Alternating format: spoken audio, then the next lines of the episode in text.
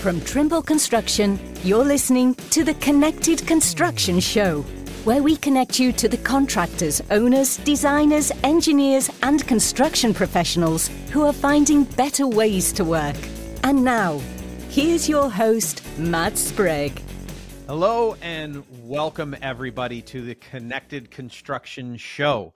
My name is Matt Sprague and I am your host. Today, I am joined by Bill Mandara. He's the CEO of Mancini Duffy out of uh, New York City. Bill, welcome to the show. Hello there. Thanks for having me. We are um, excited to to be back. Uh, this is our first show since our little fall hiatus that we took.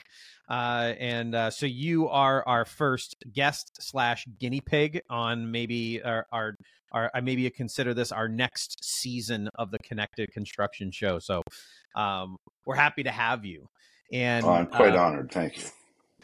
All right, so let's let's dive into a little bit of of of you know your, your firm and and some of the challenges that it's that it's had. So you know, there's been like kind of this double whammy that's been out there in terms of higher higher interest rates um, combined with lower demand for office space. So how how has that essentially been affecting uh, your firm and, and how how you operate or and or or what your strategy is? You know, it's affected it's it's affected us, and thankfully, it hasn't affected us. The one of the things we've done to insulate us insulate ourselves against that and this was something that Christian and I wanted to do years ago, was truly diversify our practice. Um, back to 2009 again, pardon me, the firm where I worked did a lot of corporate interiors for financial clients. So as you can imagine, uh, one day we all came into work and it was like, wow, there's a lot less people here and there's a lot less work. So one of the things that we've actively done and purposely done is diversify our practice to include other sectors such as life sciences and labs, healthcare, education, multifamily residential, industrial work, hospitality, hotels, uh, you name it. And really, in a in, again in a purpose driven way of, of doing that. So, by way of example, we acquired a firm about a year and a half ago that did healthcare and multifamily, and that's been spectacular for us. We brought in another healthcare expert to bolster that, and and because we we we we have so many different genres, I guess you would say, of of architecture of our practice, it helps us. But I will tell you that the the demand for office is an issue, especially in New York City, where one of the things we find ourselves doing now a lot of is is looking at how to convert office buildings to residential. Um, and in some cases, it works quite well. In some cases, it doesn't.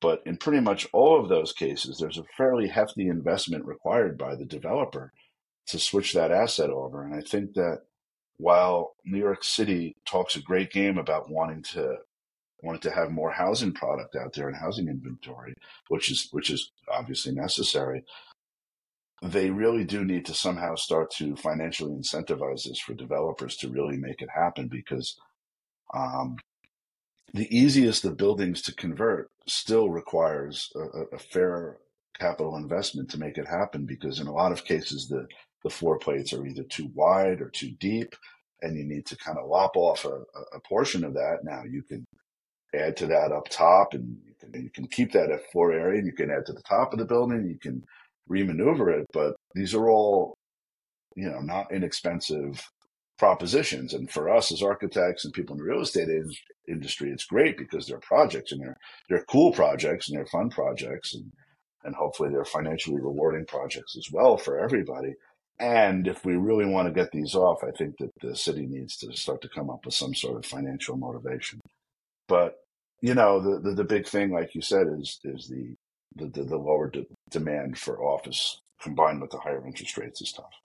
And I think that until, I mean, we've been saying people returning to the office for, you know, over three years now, and it still hasn't happened. So I think that that horse may be out of the barn, so to speak. So I don't know that people are ever going to. So I think that there does need to be a concerted effort on the powers that be, so to speak, to figure out the right financial um, gratification or motivation for people to make these projects happen. That's interesting. So just playing it back to you and whatnot, I heard kind of the first thing was as a either through expanding within your own talent within within the organization or through acquisition, you went through uh, diversification of markets. Uh, so not just relying on on on on office space type of uh, of work, you kind of expand expanded that, and then obviously the the need for for higher resident or not higher but more residential space within the city um, is driving your business moving forward. Agreed, agreed. All of that. Um, like I said, I'm not saying we're nobody's immune to it, but we've been insulated a bit by our diversification of practice, and and there is opportunity for a lot of these projects. But I, I will temper that to say that all of these office buildings are not going to get converted to residential. It's just not going to happen. Um, there's, you know, there's there's people far far smarter than me in the financial community that know how these these these financial models work in these buildings, and it's not it's not going to happen for all of them. There's a lot of them that could, but it's not going to be for all of them. And it's going to be interesting to see how it plays out with these higher interest rates and with the ability to get capital and with without the demand for people to go into the office. Yeah, and I mean, is it like a kind of like a pendulum and whatnot? So like COVID hit, obviously the pendulum swung towards no one's in the office. Uh, to now it's swinging, it's swinging back. Is it ever, in your opinion, is it ever going to go back to the way it was? I don't know, and and you know, I have kind of an unpopular opinion on this, quite frankly, because I've sat in a lot of focus groups and whatnot where people talk about what's going to get people back to the office. Is it amenities? Is it creating different things with the office? And and and I think yes, all of that certainly will help. But I kind of think that until people don't have the option to not go to the office, people aren't going to go to the office until until enough people say and and I'm not suggesting they do this. I don't know what the right answer is, but if if every company in a particular area, if every financial company said, you're all coming. We, we, we, we demand you all to be in the office five days a week. Then people don't have an option to move to other places and people will come back to the office. Now, is that I'm not am I I'm not necessarily saying that's what should happen because there is a certain amount of flexibility that's that, that's wonderful and that people have discovered and and is great and there are people that can be very productive from home. I per- personally am not. I come to the office at least 4 days a week because me sitting at home by myself is not my highest and best use. I mean, my dog loves it, but that's about it. I um, I need to be here as a resource for people and approachable for people and, and here to help and be of service to people. That's a big part of my job. And you can't do that from home. And particularly in a creative industry or a collaborative industry like architecture, like what we do, it, it, it, suffers. Our particular policy is three days in the office and two days of flexibility which works works for a lot of people. So let's um let's start to kind of uh, get into the technology side of things. So, um, talk to me about the different um, technology that that that you're leveraging, or the things that you kind of see as the as the future, uh, especially for your firm and making yourself stand out in the market uh, to to to others, and how how technology is playing a role in that. Sure thing. So, and we invested heavily in technology when we bought the firm. We had a few folks over here that were really, really smart and really knew a lot of things, and we invested heavily and let them take the reins for things. And we had a lot of start and stops, a lot of things that we tried didn't work, things that did work, and the result of that, what we have now is our own proprietary technology. It's called the tool belt. It's ostensibly an inter- interface between Revit and and and it, it affects our entire process where our entire design process right now is done either in VR or AR or digitally. We, we do not do or build our models in Revit and then flatten them out and put them on PDFs and give you four options and you can choose from I like option A, but I really like this thing from option B. And then two weeks later, we come back and we combine it. And it's like, well, I don't really, you know, I really would if we have that. And then before you know it, a month has gone by. We don't do that. We we immerse our clients in the process. Um, we either come to they either come to our office and do it, or we have a we have a um, we call it a two player version that can be done over uh, in a platform such as this, where we will walk through the model live and we will and rather than say, I, you could say, Hey, I like this, but it could be over there. And you can scroll through different options and you can move things around. And at the end of that session, whether it be an hour, two hours, or whatever it may be, at the end of that session, we've made real decisions and we can now take those decisions that are already in our model, clean them up and go. Yeah. So we can do what uh, another firm can do, what does in two to three weeks, we can do in th- two to three hours, quite frankly. Um, and this is again, this is our own proprietary software processes that that has led us to this, and it's been great for us. It's a real difference maker for us. Yeah, we um, I've heard uh, it was a customer of ours um, that leveraged um, augmented reality. Um, mm-hmm. I want to say I want to say their um, the their architect, you know, rented a massive warehouse, empty warehouse, and um, this was for a hospital, uh, and it was a great uh, great use case for uh, augmented reality that they were able to um, walk around obviously and and and so not like just view it they actually walked around mm-hmm. into what the the and it was a one particular floor within a hospital. And um, they invited uh, nurses doctors custodial staff a bunch of people to to view it.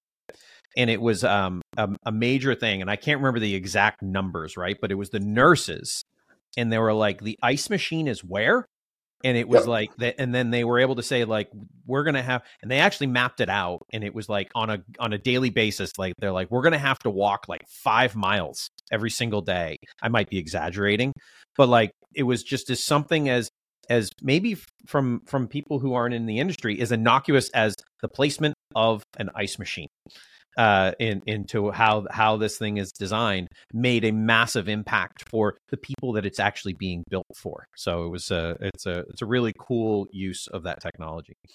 So we're we're doing just that, and we're actually doing it in the space, in the proposed space. We're bringing people in the proposed space that they've leased.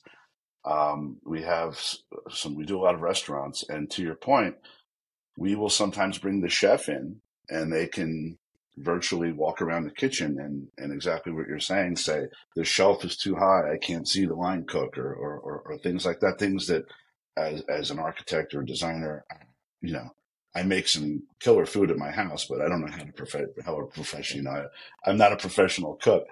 Um, they're bringing them into that process exactly like you're describing. And even better like to your point what we're doing now is we're bringing them into the actual space in ar and letting them experience that is it's completely invaluable because there's nothing worse than at the end of a project having a client disappointed with what the result is because it's not what they understood it to be.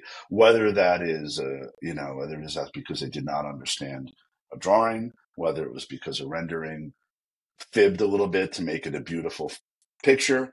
Um, all of that is a failure and on, on everybody's part, quite frankly. So avoiding that with having the honesty up front of just immersing yourself in the model and in the space is is is is, is amazing for us. How how well does I guess this might be a, a not a two part question, but two separate two separate questions. Um, how well do the so so so the actual um, owners or developers that you're working with um, accept the idea of of looking at the 3D models? Same question: How do the contractors accept uh, the use of the 3D models? Owners, client. Let's just let's just use the overarching client term. They love it. They absolutely love it because they're experiencing what it is. It's a different process, and they can understand it. And it, it's it's it's from a, a, a, a, large variety of client types, right? You know, developers are a little bit different because they do this is what they do, and they a lot of times come from backgrounds where oh, yeah. they can read a set of plans and they can read a set of drawings, um, but they still like it. But a lot of our clients don't do this every day. They didn't, you know, they didn't spend five years getting beaten over the head with a stick in architectural school and know how to do this. So it's new to them. And this is a process they know how to do. Most people, you know, most people have at some point either played a video game or they've watched their kids play a video game or something and they understand that experience of walking through whether it's, you know, a shooting game or something, or or you know, or mad whatever. They understand that experience of walking through a world on a screen. Um, and that's that's what we're doing. So they they they they embrace it 100. percent They love it. They really do. Uh, I would tell you that beyond the fact that they like it, it's actually kind of fun. What we're doing is important, um, but it does we're, we're, it doesn't always have to be um, not fun. We, there's no reason, you know, we're, we're, doing this for a long period of time. It should be fun. So that that's something they like about it. As far as contractors, you know, they like being brought in on it too because what we do is we we require our consultants to also be in 3D and, and BIM.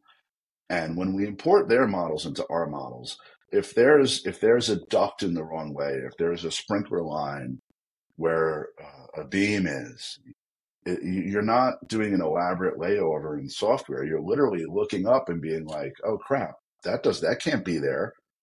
Let's move it." Um, so there's really not a lot of hiding, which is great. You know, you, you, it keeps everybody honest and and it avoids things down the road. I will tell you that ultimately, what we'd love to do, and we're working towards this, is again, we build these elaborate models and then what do we do? We flatten them out into drawings and we give them to the contractor and they certainly they look at them on their iPad or something like that now. They're not necessarily rolling out drawings, but we're still kind of doing the same thing that the architect and my grandfather did in, you know, the 60s and 70s. So our goal is to start delivering that model to contractors and whether it's through projection mapping or other means, start to build these things like that. That's that that's where we want to be. And there's a lot of a lot of folks in the construction industry that are very receptive to this. It's awesome. I mean, it's I feel like it's it's taken a long time to get get there, get here, mm-hmm. right? Uh, and it's it's um, you know, BIM's been around for it seems ages. It's it, I I do feel like we're past a tipping point, right? It like it it is becoming or it has become a standard it still irks me when I see paper drawings because it's like I know that didn't start as a flat 2D. I'll tell you, there's a pile of drawings sitting out there that I have to go and, and sign and take my you know my my seal for the state of New Jersey and, and put it on there and go to a building department. Yeah, it's not it's not my favorite. Um, I'll tell you, yeah, listen, BIM is 100% the standard. It's been the standard. Yep people coming out of school don't even learn AutoCAD. I mean, I still know how to use AutoCAD, and once in a blue moon, if somebody needs a detail, I'll I'll be like, hey, export that out to AutoCAD, and I'll I'll I'll, I'll, I'll send that back to you. But yeah, it's it's just that's also because I'm I'm old at this point. so um, we got a, a, few minutes left. I'd love to um, give you the opportunity to maybe uh, highlight uh, a, a, particular project that you uh, have worked on, or one that you are working on that that that is exciting uh, to you and your firm. Sure. So you know, the most exciting project of my career, quite frankly, is is wrapping up right now. It's TSX Broadway. It is 1568 Broadway. It is across from the TKTS booth the project we've been working on a project for six or seven years, um, and it's really been a heck of a journey. What we did was we we we demolished the old DoubleTree Hotel that was there.